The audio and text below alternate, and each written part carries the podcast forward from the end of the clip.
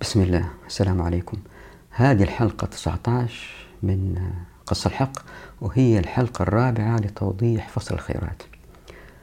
أتاني سؤال من زميل بيقول يعني حديث الرسول صلى الله عليه وسلم المسلمون شركاء في ثلاث في الماء والنار والكلأ يعني أنه الدولة هي اللي تأخذ هذه المعادن وهي اللي بالتالي توزعها والمفروض أن الدولة تكون عادلة.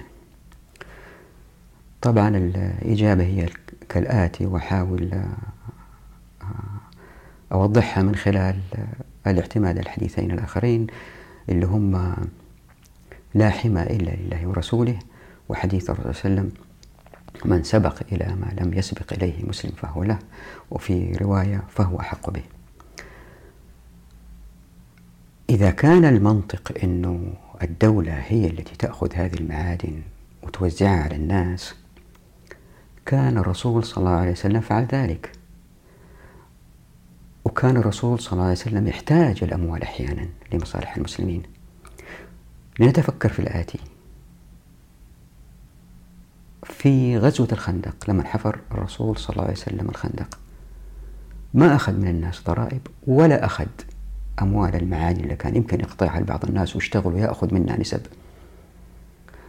وتجهيز جيش العسرة ما اعتمد أبدا إلا على مساهمات الناس. وفي بئر روما كان بإمكانه يضع رسوم أو ضرائب على الناس عند أخذ الماء ولا قبل أخذ الماء لشراء البئر. كلها كانت تأتي من أعمال تطوعية. ثانيا التاريخ أثبت لنا أنه الأموال هذه إذا وقعت في أيدي المسؤولين تصير دولة بينهم.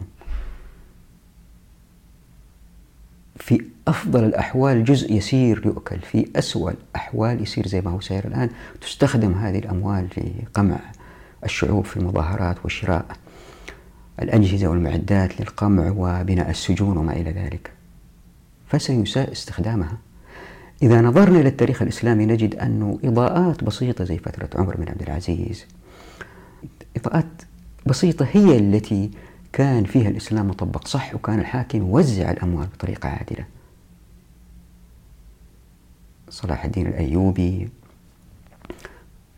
إضاءات إضاءات لكن عموم التاريخ كان الماء كان المال يساء استخدامه. وسنثبت هذا في فصل دولة الناس وفي فصل الأموال لتروا كيف أن الشريعة تحاول بأبواب أخرى وطرق أخرى أقصد قفل الأبواب التي تؤدي أنه المال العام يكثر.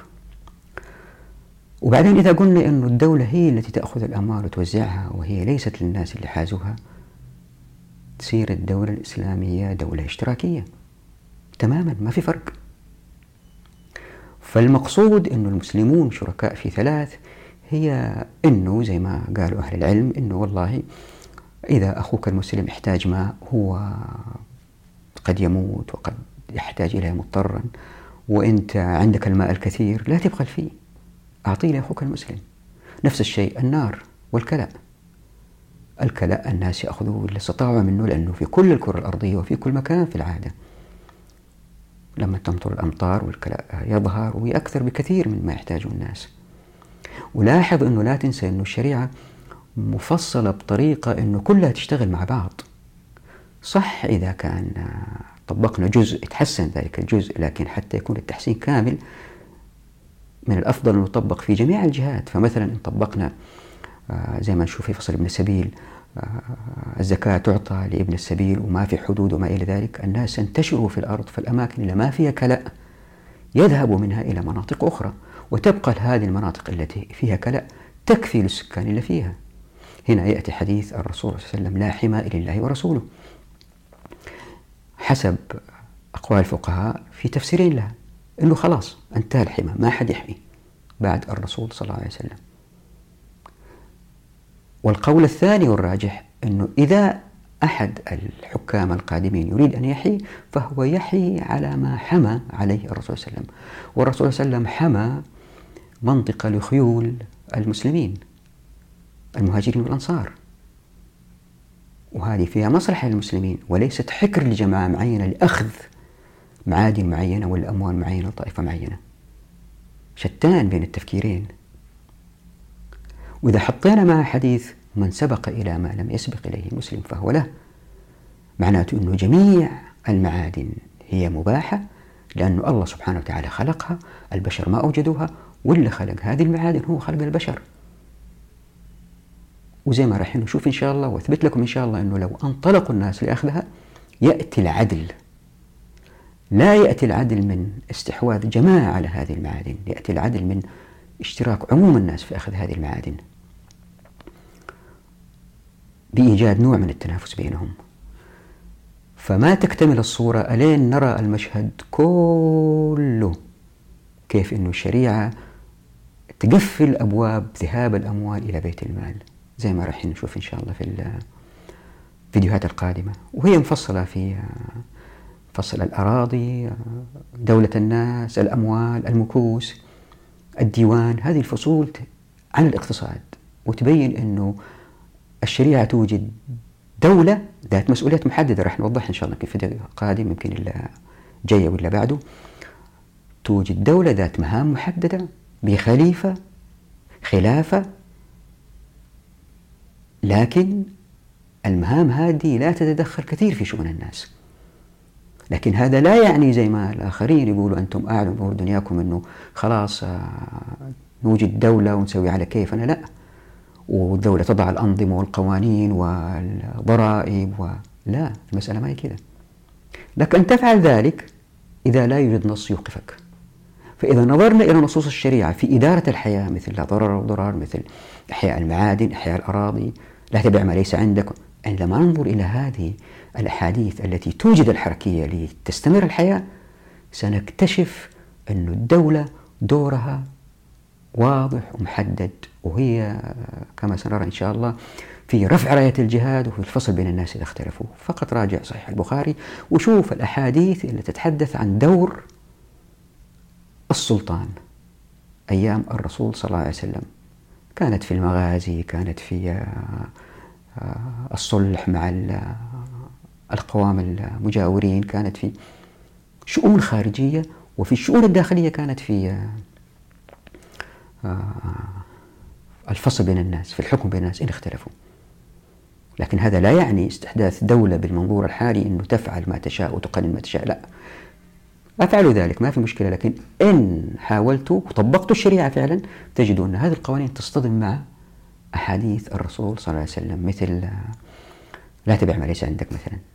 وهذه تمنع استحداث هذه المؤسسات التي تقايض في الإنترنت عبر شبكات التلفاز بالأموال رايحة جاية من غير امتلاك الأشياء التي يريد بيعها. وهذا ضد الاقتصاد لأنه يؤدي إلى فساد.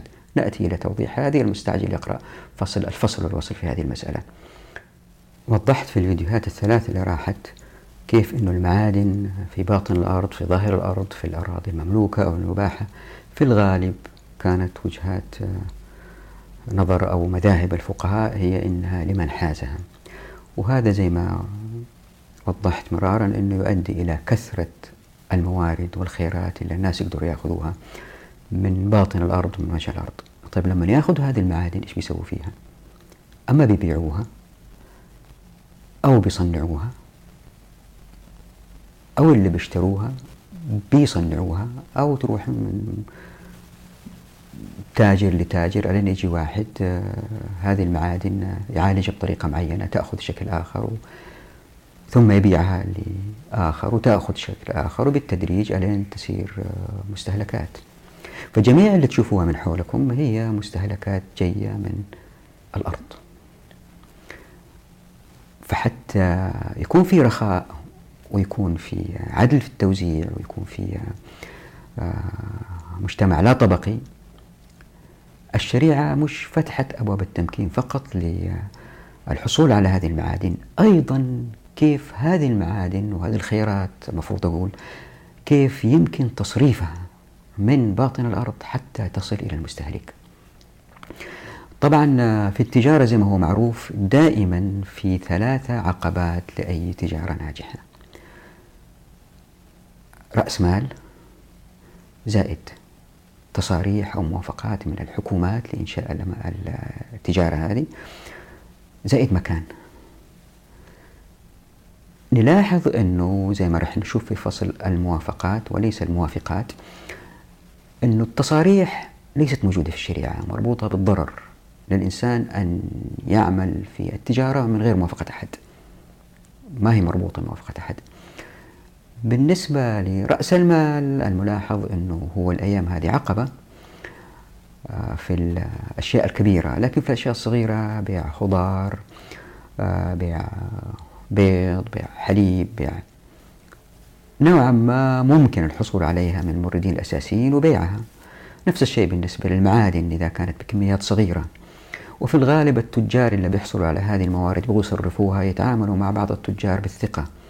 يعني مو شرط يأخذ منه رأس مال كبير لا في الأول يعطيه زي ما معروف في التجارة يعطي بضائع بكميات بسيطة هذاك إذا صرفها يجي يأخذ يسدد ثم يأخذ بضائع بكميات أكبر وبالتدريج ألين آه، تتكون الثقة عند الطرفين ألين الطرف الموزع يقوى ويصبح عنده رأس مال ويبدأ يشتري ويبدأ يستقل لوحده يعني فيأخذ ربح أكثر لأنه ما بيأخذ السلعة بدفع ثمنها مؤخرا لكن بيشتريها ثم بيخاطر بيبيعها. يعني رأس المال ليس بالضرورة مهم كثير إن طبقنا الشريعة بالنسبة للتجار الصغار. هي مهمة بالنسبة للتجار الكبار اللي يتاجروا بالسيارات وحتى هذه أيضا ممكن الشركات ممكن تعطي كميات صغيرة وبالتدريج تبدأ الثقة تتولد بين الطرفين. فالمهم هو المكان الذي من خلاله الدول بتستطيع أن تسيطر على التجارة. يعني أنت عشان تتاجر في أي شيء تحتاج مكان. حتى في أيامنا هذه إذا كان بالتاجر عن طريق الإنترنت مثلا أمازون دوت كوم عندهم مكان مستودع كبير. فدائما تحتاج إلى بسطة صغيرة لبيع الخضار أو إلى معرض كبير لبيع السيارات أو إلى سوق كبير لبيع كل أنواع البضائع زي المولات وكذا. فدائما نحتاج إلى مكان. يعني باختصار إذا بنقارب بين الوضع الحالي والوضع إذا كان طبقنا الشريعة نجد أنه في الثلاثة الأشياء هذه اللي هي الحاجة إلى مكان الحاجة إلى تصاريح الحاجة إلى رأس مال. طبعا في الحاجة إلى المعرفة لكن أنا ما درجتها هنا لأنه المعرفة في العادة في جميع أنواع التجارة تتبلور بمرور الزمن في أذهان التجار من خلال تجاربهم ولكل موقع تجارب مختلفة والزبائن مختلفين فكل تاجر عنده تجربته الخاصة إلا آه، تتبلور مع الزمن. بس الأشياء اللي تتطلب البدء هي المكان ورأس المال والهذا وزي ما قلت أنه آه، الأيام هذه التصاريح صعبة ما تعطى إلا بموافقات ورأس المال أحيانا هذه الأيام أيضا يكون عقبة لأنه في بنوك ومعاملات بنكية وأوراق ومستندات وكذا وزائد المكان أيضا لأنه يجب أن يشترى فهو عقبة كبيرة. وإن طبقنا الشريعة زي ما قلت أنه رأس المال يضمحل في أهميته والتصاريح. ما في تصاريح إذا خلينا نركز الآن على المكان حتى نشوف الشريعة كيف تعاملت مع هذه المسألة. هي دفعت الناس فتحت لهم كل الأبواب حتى يتمكنوا. ما هي بس زي ما يقول الغربيين دعه يعمل دعه يمر لا. هي تدفع أنه يمر من مكان إلى آخر من تجارة إلى أخرى إلى حسب آه، أهواءه وميوله حتى يقع للتجارة اللي يحبها وبالتالي ينطلق فيها أكثر وأكثر. كل من أراد العمل في التجارة الشريعة فتحت له الأبواب عن طريق وسيلتين. توفير المكان ومنع المجتمع أنه يفرض ضرائب على هذا الشخص. اللي بيتاجر. أول سوق هو سوق المدينة المنورة في الإسلام. طبعا السوق هذا كان سوق مفتوح أي واحد له رغبة كان يروح السوق بناء على توصية الرسول صلى الله عليه وسلم. آه، في وفاء الوفاء هذا كتاب للسمهودي اللي توفي عام 1911 آه، الكتاب هذا جمع فيه آه، معظم أخبار المدينة وهو كتاب يرجع له الكثير فبرغم أنه بعض الروايات المروية ضعفت لكن أفعال الرسول صلى الله عليه وسلم والصحابة تؤكد هذه الروايات. فعن اختيار موقع سوق المدينة جميع الروايات تؤكد نهيه صلى الله عليه وسلم عن تضييق السوق بالأخذ منه أو حيازته أو تأجيره. يعني ما يجي واحد يضع حاجاته هناك في السوق آه، لتاني يوم ولا يحتاج مكان يقول أنا والله عندي معدات وعندي أجهزة أحتاج هذا المكان. لا كان سوق مفتوح اللي يجي في الصباح يجلس فيه إلى الليل. يسقط حقه ثاني يوم يأتي ويبدأ مثل الآخرين. فقد ضرب الرسول صلى الله عليه وسلم برجله أرض سوق المدينة وقال هذا سوقكم فلا ينقص منه شيء ولا يضربن عليه خراج. وفي روايات أخرى مثل قوله صلى الله عليه وسلم هذا سوقكم لا تتحجروا ولا يضرب عليه الخراج. وعن محمد بن عبد الله بن حسن أن رسول الله صلى الله عليه وسلم تصدق على المسلمين بأسواقهم. وروى ابن زبال عن خالد بن إلياس العدوي قال قرئ علينا كتاب عمر بن عبد العزيز بالمدينة إنما السوق صدقة فلا يضربن على أحد فيه كراء. طبعا الكراء هو الإيجار. وفي وفاء الوفاء أيضا عن أبي ذئب أن رسول الله صلى الله عليه وسلم مر على خيمة عند موضع دار المنبعث فقال ما هذه الخيمة؟ فقالوا خيمة لرجل من بني حارثة كان يبيع فيها التمر. فقال حرقوها. فحرقت. والحكمة بالطبع من حرق هذه الخيمة أنه بالتدريج يبدأ الناس يأخذ الأماكن في الأسواق المفتوحة وتضيق على الناس المبادرين وبتصير احتكار. هنا حكمة عميقة أنه السوق دائما يبقى فاضي. كل يوم اجوا التجار المبادرين الجدد وكأنه سوق المدينة مش المدينة المنورة بالذات أي مدينة أو أي مستوطن إذا فيها سوق يجب أن يكون فيها سوق كما أمر الرسول صلى الله عليه وسلم. وهذا السوق هو كأنه مفرخة لتفريخ التجار. يعني واحد ما عنده شغل ما عنده يذهب إلى السوق ويأخذ شوية بضاعة ويتاجر فيها عنده مبادرة. ذهاب مبكر للسوق فهو بادر. فبالتالي هذا الذي بادر هو حق بذلك المكان. طبعا هذا لا يمنع ظهور أسواق كبيرة كمولات لا هذا موضوع آخر. التجار يبدأوا صغار في هذه الأماكن وبالتدريج بالتدريج عندما يقوا تقوى تجارتهم تكون لهم أموال قد يبنوا أسواق. لكن نحتاج في المجتمع حتى ينكسر الاحتكار هذا مهم حتى ينكسر الاحتكار مكان يبدأ منه التجار الشباب الصغار.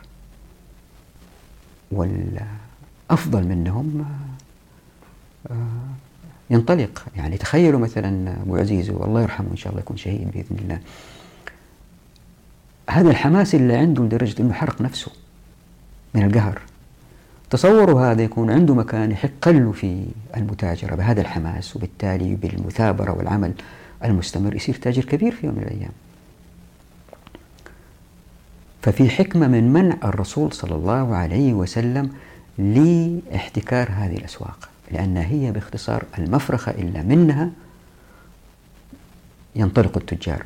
لكن اللي صار أنه بعض الفقهاء المعاصرين قالوا لأنه هذه الأحاديث ونظروا للأحاديث لأنها ضعفت وما ربطوها بأفعال الرسول صلى الله عليه وسلم والصحابة من بعده. إلا صار أنهم قالوا طيب ممكن أننا نمنع الأسواق وما تبدأ إلا بتصاريح وممكن آه، نفتح الباب للدولة أنها تفرض الضرائب على هؤلاء التجار غير الزكاة. لأنهم بيستخدموا المرافق والخدمات الموجودة بيستخدموا آه، المياه آه، زبائنهم بيستخدموا المواقف في الشوارع للسيارات وهذه بتسفلتها الدولة هذه بتكلف. هم بيفكروا بطريقة معاصرة أدت إلى الطبقية وأدت إلى الاحتكار.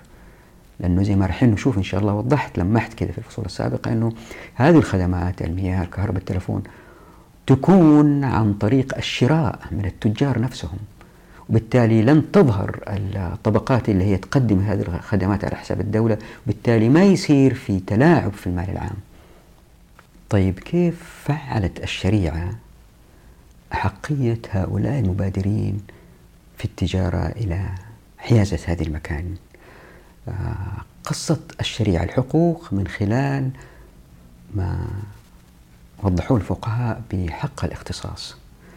مثلا ابن رجب الحنبلي يقول في تعريف الاختصاص وهو عبارة عما يختص مستحقه بالانتفاع به ولا يملك أحد مزاحمته فيه وهو غير قابل للشمول والمعاوضات. ويدخل تحت ذلك صور. طبعا نذكر الصور آه، يهمنا الآن هو مقاعد الأسواق أو مرافق الأسواق ومنها مرافق الأسواق المتسعة التي يجوز البيع والشراء فيها كالدكاكين المباحة ونحوها فالسابق إليها أحق بها. في فقهاء آخرين آه، سموها بدل حق الاختصاص سموها آه، بتمليك الانتفاع وهذا مختلف عن تمليك المنفعة. طبعا تمليك الانتفاع أنه الشخص بنفسه يستخدم المكان آه، مثل سكن المدارس والأوقاف والمجالس في الجوامع والمساجد هذه كلها مثل مقاعد الأسواق. يعني الإنسان له الحق ينتفع بنفسه. لكن تمليك المنفعة أنه الشخص يستطيع أن يستخدم المكان بالإضافة إلى تمكين غيره من الانتفاع بعوض كالإجارة أو بغير عوض كالعارية وضعت هنا نص توضيحي للي يحب يشوفه بين الفرق بين الاثنين. ويقول الشافعي في مقاعد الأسواق فمن قعد في موضع منها لبيع كان أحق به بقدر ما يصلح له ومتى قام عنه لم يكن له أن يمنعه من غيره. والمقاعد بالسوق ليس بإحياء موات وفي المغني قال أحمد في السابق إلى دكاكين السوق غدوة فهو له إلى الليل وكان هذا في سوق المدينة فيما مضى. ويقول البلاذري أن عبد الرحمن بن عبيد عن أبيه أنه قال كنا نغدو إلى السوق في زمن المغيرة بن شعبة فمن قعد في موضع كان أحق به إلى الليل فلما كان زياد قال من قعد في موضع كان أحق به ما دام فيه وفي كتاب أبو عبيد للأموال وهذا كتاب مهم جدا جدا يرجع له كثير من الفقهاء آه، عن الأصبغ بن نباتة قال خرجت مع علي عليه السلام إلى السوق فرأى أهل السوق قد حازوا أمكنتهم فقال ما هذا؟ فقالوا أهل السوق قد حازوا أمكنتهم. فقال ليس ذلك لهم. سوق المسلمين كمصلى المسلمين. من سبق إلى شيء فهو له يومه حتى يدعه. يعني هذه التعريفات أدت إلى وضع بدأوا الناس يتسابقوا إلى أخذ الأماكن اللي يروح مبكر ولا آه، إذا المكان مهم جدا زي وسط المدينة في نوع من التنافس ويتم تطبيق مخصوصة الحقوق إنه لا أنت حقق من الصباح وانتهي في آخر الليل ولازم تقوم. لكن في الأماكن اللي ما فيها ازدحام مثلا واحد يجيب طاولة يجيب صناديق يجيب ثلاجة صغيرة يضع أشياء فيها في الأماكن العامة الوسيعة إلا ما حد يمكن يجي يزاحموا فيها. كانوا الناس يضعوا أشياءهم يوم ورا يوم يوم ورا يوم وكانوا يحوزوا هذا المكان. طالما أنه ما في أحد اعترض. ف... وهذه اللي سعادة أنه ما في خراج على المكان. يعني ما في ضريبة على المكان. وبكذا يكثر عدد التجار في المجتمع. ليه؟ لأنه هي ليست فقط في المكان اللي خصصه الرسول صلى الله عليه وسلم في السوق لا هي في الشوارع أيضا المباحة. يعني الشوارع الوسيعة الساحات هي أماكن مباحة للبيع. طبعا واحد يقول لا الدنيا تصير فوضى وكركب وحراج. لا سيأتي توضيح هذه إن شاء الله بإذن الله في هذه الحلقة. إن شاء الله ما أنسى. اللي ساعد على كده حديث الرسول صلى الله عليه وسلم من مناخ من سبق. طبعا زي ما معروف أنه هذا الحديث من مناخ من سبق روى الكثير مثلا في سنن أبي داود بن ماجة والبيهقي والترمذي والدارمي والمعجم الأوسط. وأيضا في كتب الفقه زي المغني والمجموع والأموال أبو عبيد. فالحديث زي ما هو واضح وزي ما أنتم شايفين في الصور آه، في إشارة إلى أنه ليس فقط في السوق الرئيسي اللي هي اللي هو وسط المدينة لا لكن في معظم الساحات والأماكن المفتوحة فعلى سبيل المثال جاء في المجموع ويجوز الارتفاق بما بين العامر من الشوارع والرحاب الواسعة بالقعود للبيع والشراء. فإن سبق إليه كان حق به لقوله صلى الله عليه وسلم منا مناخ من سبق. وله أن يضلل بما لا ضرر به على المارة يعني يحط مظلة أو حاجة ما يضر فيها على المارة وفي المغني وما كان من الشوارع والطرقات والرحاب بين العمران فليس لأحد إحياؤه سواء كان واسعا أو ضيقا. وسواء ضيق على الناس أو لم يضيق لأن ذلك يشترك فيه المسلمون وتتعلق به مصلحتهم فأشبه مساجدهم ويجوز الارتفاق بالقعود في الواسع من ذلك للبيع والشراء على وجه لا يضيق على أحد.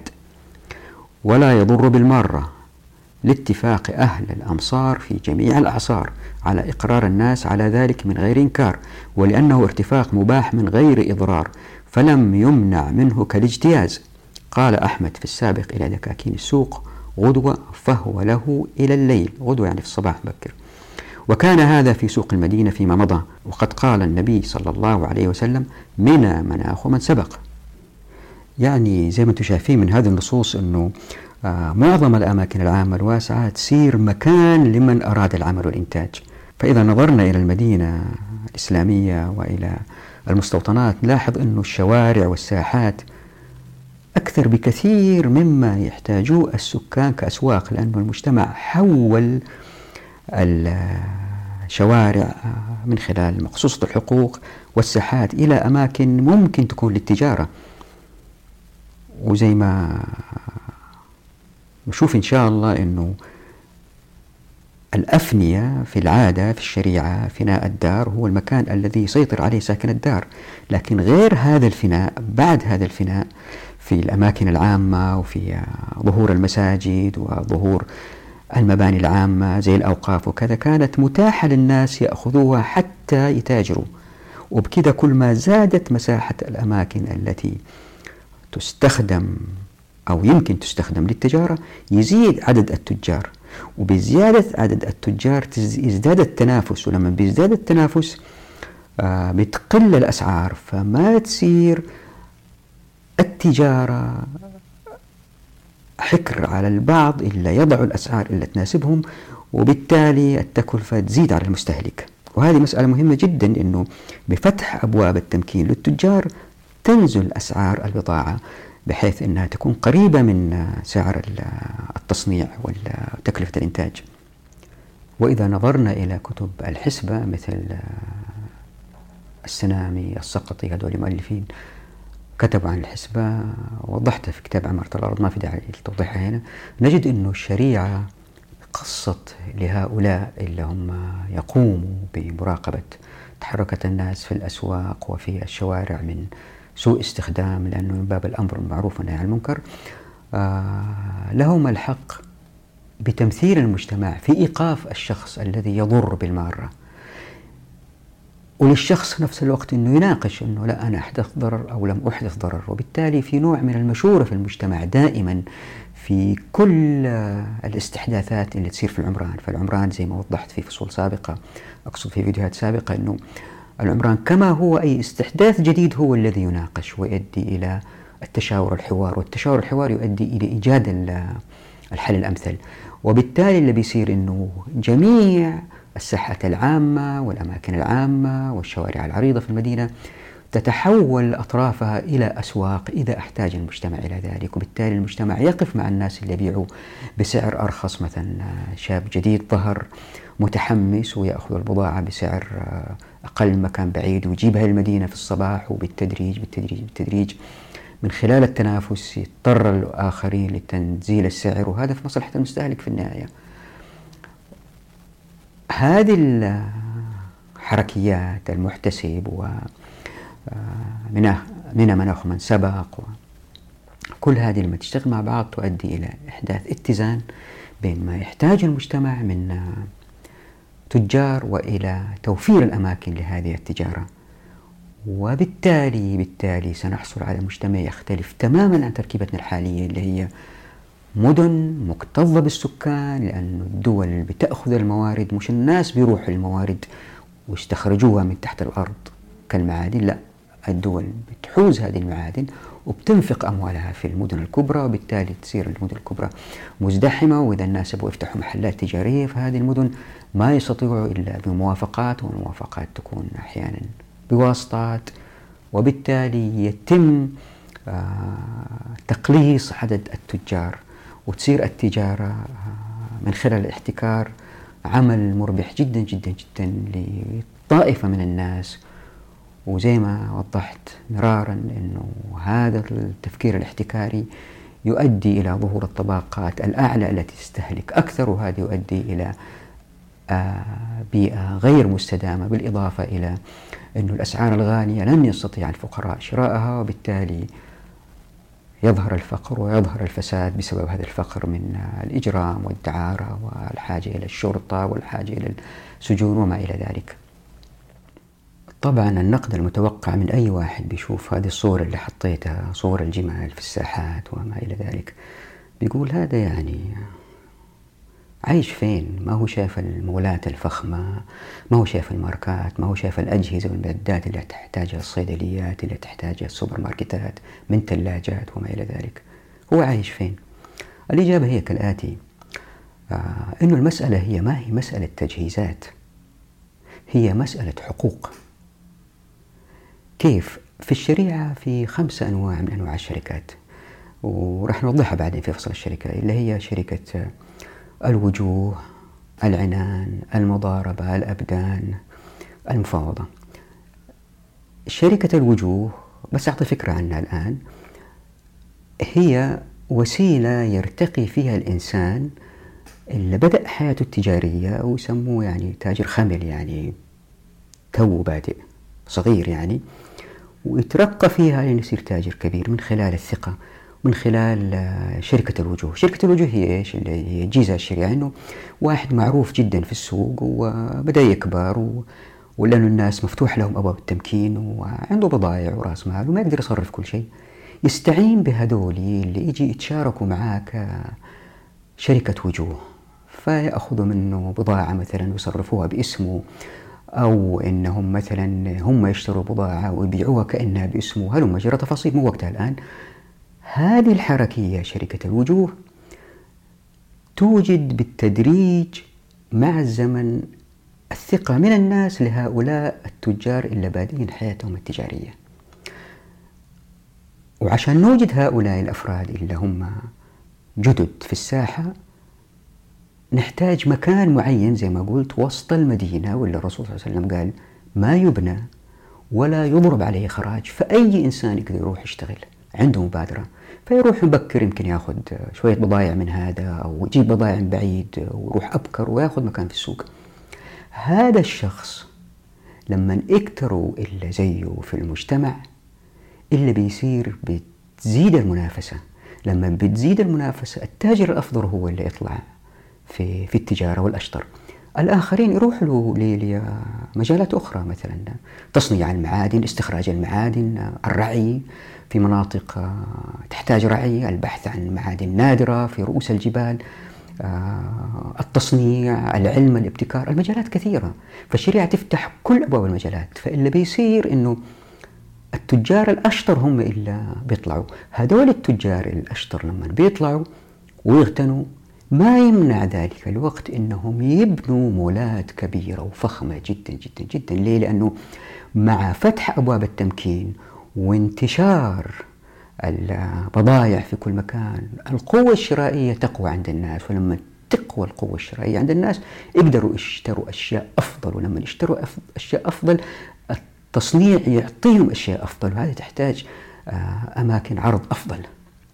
فالشريعة وضعت كبداية مكان لتفريغ هؤلاء التجار اللي هي في وسط المدينة هذه اللي هي ما عليها خراج وأي إنسان يقدر يروح بكر ويأخذ مكان آه، قلت تفريخ ليه؟ لأنه عارفين التفريخ هذا الجهاز اللي يحطوا فيه البيض ويصير صوص دجاج صغير فرخ فكأنه المجتمع بيوجد من خلال هذا المكان وهذا بالنسبة لي إعجاز من الرسول صلى الله عليه وسلم أنه يوجد مكان أنه الناس اللي هم شبه أموات وما عندهم عمل أعطتهم الشريعة الفرصة أنهم يبدأوا من هذا المكان يصيروا أحياء زي البيض اللي صار حي صار فرخة صغيرة.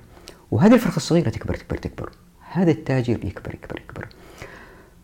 فهذه مسألة مهمة جدا. ليه؟ لأنه اللي بيصير أنه المجتمع بيرتقي بفتح أبواب التمكين للكل. ما يصير في فقير. وإذا ما في فقير ما في جهل ما في جهل ما في أمراض ما في آه، سرقة ما في سجون ما في. فتذهب الأموال للتركيز في استخراج الخيرات وتصنيعها. فشوف الشريعة كيف مبدعة من خلال شركة الوجوه اللي راح يأتي تفصيلها بعدين مستقبلا أنه المسألة هي ما هي مسألة جمال في ساحات زي ما أنتم شايفينها في الصور لا. لأنه أنا ما عندي الأمثلة المعاصرة أنه الشريعة ما طبقت لفترة طويلة من الزمن فبالتالي هذه الأمثلة الموجودة لا تنسى أنه كمان الشريعة زي ما شفنا في النصوص من أقوال الفقهاء أنه بتخلي كل الساحات أسواق. وبالتالي ما في عقبة أبدا لظهور هؤلاء التجار لأنه الأماكن دائما موجودة ولأنه ما في تصاريح ولأنه رأس المال شبه موجود باستمرار زي ما شفنا الناس يأخذوا معادن وبالتالي اضطروا يبيعوها في يجي هذا يأخذها ويبيعها لكثرة المعادن يحتاج عدد كبير من التجار اللي صار الآن صار العكس ليه؟ لأنه بأقوال الفقهاء المعاصرين أنه حتى ما تصير فوضى وشافوا الفوضى الحالية من التجار الحاليين اللي هم فقراء وجهلة. ليه؟ لأنه هم فقراء لأنه قفل أبواب التمكين أوجدت طبقات فقيرة جدا وهي شغالة في الأشغال هذه اللي هي بيع المستهلكات الرخيصة. فبالتالي وضعهم سيء فجاءت الدول وقالت لا ممنوع البيع اللي بترخيص في أسواق محددة وأماكن محددة اللي صار بعدين احتكار. ظهروا التجار الكبار في الأسواق الكبيرة. إذا تتذكروا زمان أول أنا أتذكر في طفولتي في الطائف كان في واحد يمر ويبيع فرقنا فرقنا يبيع الأقمشة والهذا على آه، النساء في البيوت وفي آه، بيع الحليب وبيع يعني كانت في شبكة من البياعين اللي كانوا يمروا على المدن على البيوت في المدن ويوزعوا المستهلكات. طبعا في أشياء كثيرة من المستهلكات ما تحتاج عرض في مكان معين عشان تفاضل بين هذا وهذا. يعني الآن عطر كارتيه معروف مثلا ساعة رولكس معروفة.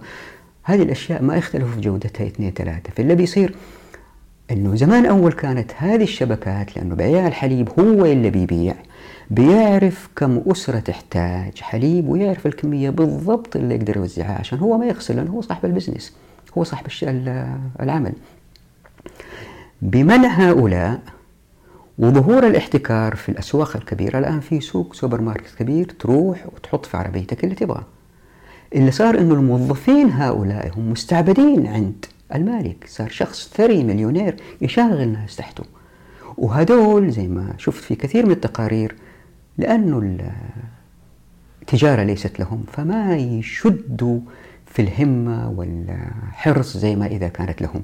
لذلك آه، كثير من الخضروات والأشياء التي ينتهي صلاحيتها ترمى ترمى. شفت تقرير مرة في أمريكا حوالي 40% من الخضار ترمى من السوبر ماركت لأنه انتهت فترة صلاحيتها. لكن إذا كانت في شبكات توزيع ما يحدث هذا.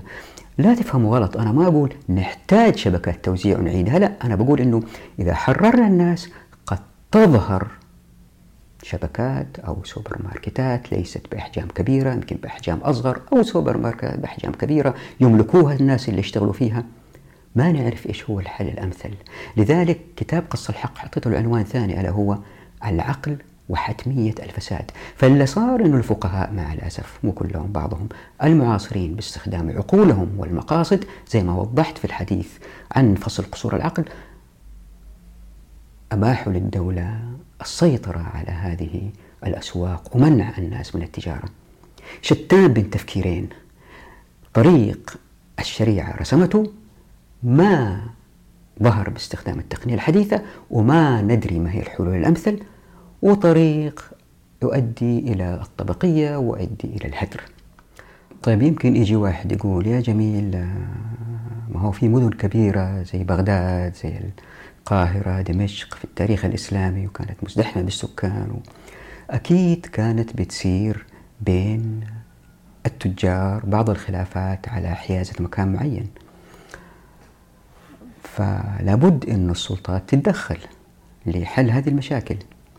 الإجابة هي كالآتي. آه، لا بد أول شيء آه، التمييز بين شيئين. المركزية واللامركزية في اتخاذ القرار. وهذه الكلمتين استخدمت بكثرة في علم التنمية والتخطيط والاقتصاد. ومعظمكم عارفها وهي أنه المركزية أنه الدولة آه، تسيطر على معظم القرارات. ولما تعطي السكان ولا المؤسسات أو الشركات صلاحيات أوسع نقول لا مركزية. أنا أتلافى استخدام آه، التعبير هذا مركزية لا مركزية لأنه في الشريعة ما في مركزية لا مركزية في حقوق. حقي حقك.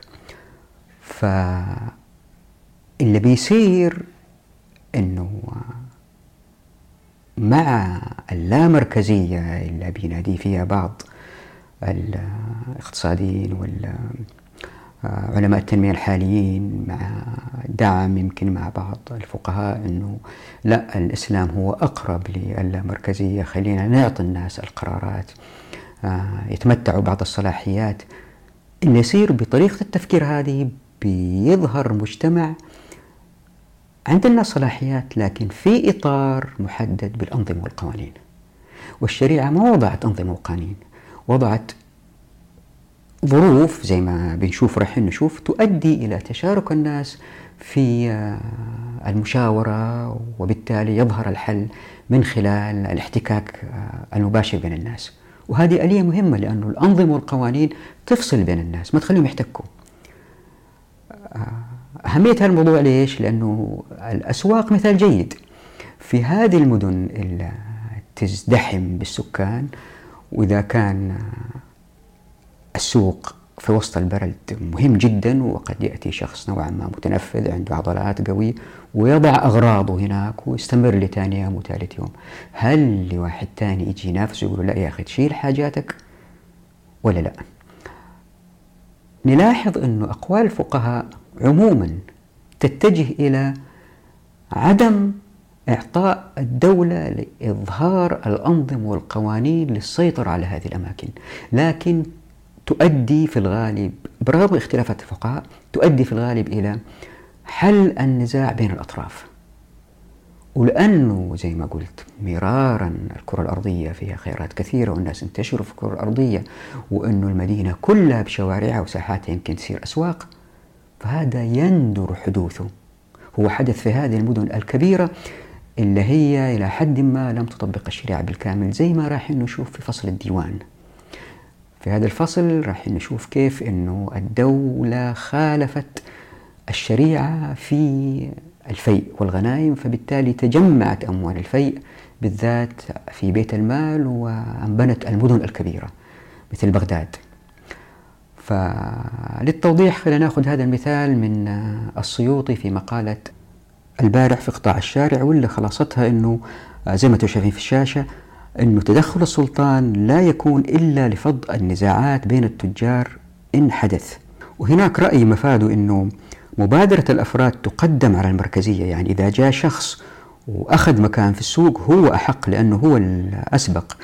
يقول السبكي من المذهب الشافعي وأما إذا سبق واحد قبل الإقطاع فينبغي أن يمتنع الإقطاع لغيره ما دام حقه باقيا ولا يأتي فيه خلاف لقوله صلى الله عليه وسلم من سبق إلى ما لم يسبق إليه فهو أحق به وحاصله أن السبق موجب للأحقية قطعا بالحديث والإقطاع موجب للأحقية على الصحيح فإن تعارضا قدم الأقدم تاريخا. ولو فرضنا أنهما حصلا في وقت واحد فينبغي تقديم الأسبق لأنه ثابت بالنص وإنما لم نقدمه بعد الإقطاع لأننا نجعل الإقطاع سبقا. يعني شوفوا في النص هذا واضح أنه كيف الشريعة فتحت الأبواب للي ثابر ويعمل ويسبق ويقول أبو يوسف من المذهب الحنفي ولا يجوز للإمام أن يقطع شيئا من طريق المسلمين مما فيه الضرر عليهم ولا يسعه ذلك. وإن أراد الإمام أن يقطع طريقا من طرق المسلمين الجادة رجلا يبني عليه وللعامة طريق غير ذلك قريب أو بعيد منه لم يسعه إقطاع ذلك ولم يحل له وهو آثم إن فعل ذلك. هو باين من كلام أبو يوسف أنه ما يجوز للسلطان أنه يقطع تاجر مكان في الساحة العامة اللي هي وسط البلد أو الشوارع العامة يقول له هذا مكان تقدر تجلس فيه وتبيع فيه. هذا مو من حق السلطان. ومن المذهب الحنبلي يقول أبو يعلى وظاهر كلامه أي كلام أحمد في رواية حرب أنه لم يعتبر إذنه أي إذن السلطان. وإذا اعتبرنا إذنه فهو موضع اجتهاد وهو كفهم عن التعدي والإصلاح بينهم عند التشاور. يعني هذه النصوص كلها بتتجه إلى أنه السلطات إن تدخلت هي لفض النزاع بين الناس وليس إجلاس الناس في مقاعد الأسواق وهذا شيء مهم ليه؟ لأنه يؤدي ما أقول إلى لا مركزية القرارات لا يؤدي إلى فتح الباب للناس لأخذ حقوقهم وبالتالي بالتدريج مع كثرة التجارة وكثرة الأموال عند الناس والأبواب المفتوحة للكل. يسمو المجتمع ويرتقي زي ما راح نشوف إن شاء الله في الفصول القادمة. فقط للتذكير مرة أخرى زي ما الشريعة فتحت الأبواب لإحياء الأرض وفتحت الأبواب لإحياء الخيرات ومنها المعادن الظاهرة والباطنة فتحت الأبواب لطريقة تصريف هذه المعادن. وبالتالي أيضا زي ما راح نشوف فتحت الأبواب للانطلاق للمعرفة والعلم والتصنيع وما إلى ذلك. وبهذا يسمو المجتمع. التفصيل طويل لكن يجب أن نقف هنا لأننا أطلنا. الحلقة القادمة مهمة جدا لأنه ناس كثير سألوني عن الخلافة وكيف نحكم الآن. فرغم أنه موضوع متقدم في فصل الحكم لابد من شرحه المرة القادمة مع شرح بعض آيات تأيد إن شاء الله الكلام اللي شرحناه عن الفرق بين القيم والحركيات وأنه الأهم هي الحركيات. نراكم على خير وفي أمان الله.